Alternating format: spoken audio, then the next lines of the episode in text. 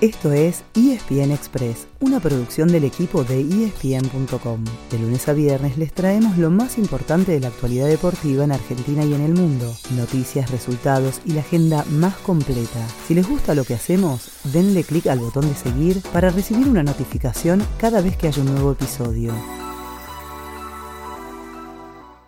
Muy buen día y muy buen viernes para todos y todas. Si nos siguen, ya sabrán que hoy tenemos dos rutinas. Primero nos alegramos porque arranca el fin de semana y después repasamos todo lo que hay en la agenda deportiva. En cambio, si recién hoy llegan a ESPN Express, entonces vinieron en el momento justo, porque este fin de semana es distinto. ¿No nos creen? Solamente les pedimos unos minutos para contarles qué hay de especial. Por empezar, es un fin de semana típico porque se está jugando la última fecha FIFA antes del Mundial. Eso significa que en Europa no hay actividad de clubes, solamente acción de la Nation League hasta el martes, con todos los partidos disponibles por Star Plus.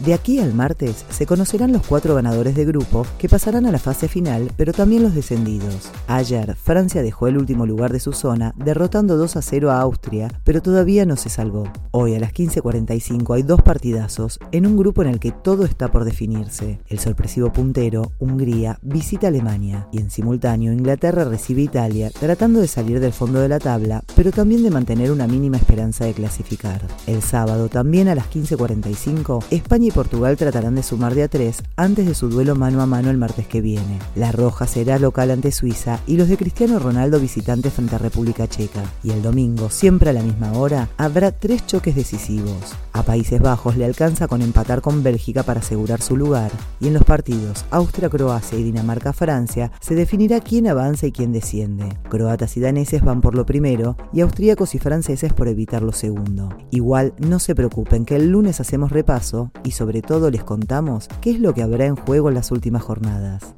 Para el resto de las elecciones, sobre todo para las que clasificaron a Qatar, será una ventana importantísima para ponerse a punto. Es el caso de Argentina que esta misma noche a las 21 choca con Honduras en Miami para cerrar su preparación el martes a la misma hora, pero frente a Jamaica y en Nueva Jersey.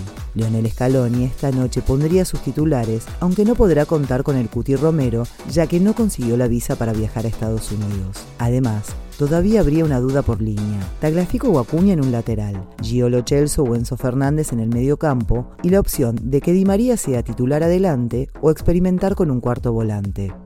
Hay más fútbol, ya que la liga profesional arranca hoy mismo su fecha 21 y se puede ver por ESPN Premium a través del Pack Fútbol. Y lo hará toda orquesta, ya que a las 7 de la tarde juegan tres de los candidatos a quedarse con el título. En Mendoza hay partidazo entre el sexto, Godoy Cruz, y uno de los escoltas, nada menos que Boca. Y en Parque Patricios, Huracán, que está cuarto, choca con Banfield. El sábado a las 6 de la tarde, River, todavía con chances, juega con Talleres en el Monumental. A la misma hora, pero el domingo, Racing será local ante Unión. Un rato antes, a las 15.30, el otro escolta, Gimnasia, enfrenta a Tigre en La Plata. Y a las 20.30, el único líder, Atlético Tucumán, recibe a Estudiantes. Por las dudas, así está lo más alto de la tabla a falta de 7 fechas. Atlético Tucumán con 38 puntos, Gimnasia y Boca con 36, Racing y Huracán con 34 y River y Godoy Cruz con 32.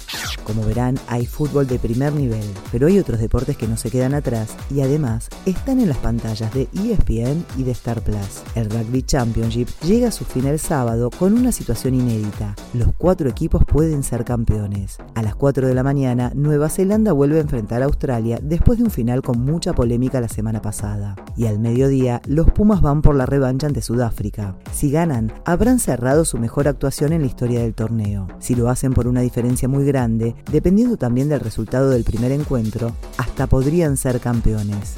Algo más llega a su fin. La carrera profesional de Roger Federer. Después de más de dos décadas, se retira su majestad, el mejor tenista de la historia. ¿El mejor tenista de la historia? Mm, dejemos la discusión para otro momento porque lo que importa este fin de semana es que se juega la Labor Cup y Roger ya anunció que jugará un partido de dobles. ¿Cuándo? Hoy mismo. ¿A qué hora? A eso de las 4 de la tarde. ¿Y quién será su compañero? No podía ser otro que Rafael Nadal. Será histórico, imperdible, inolvidable. Pónganle el adjetivo que quieran y aplaudan hasta cansarse. Y si se les escapa un lagrimón, no se preocupen, está más que permitido.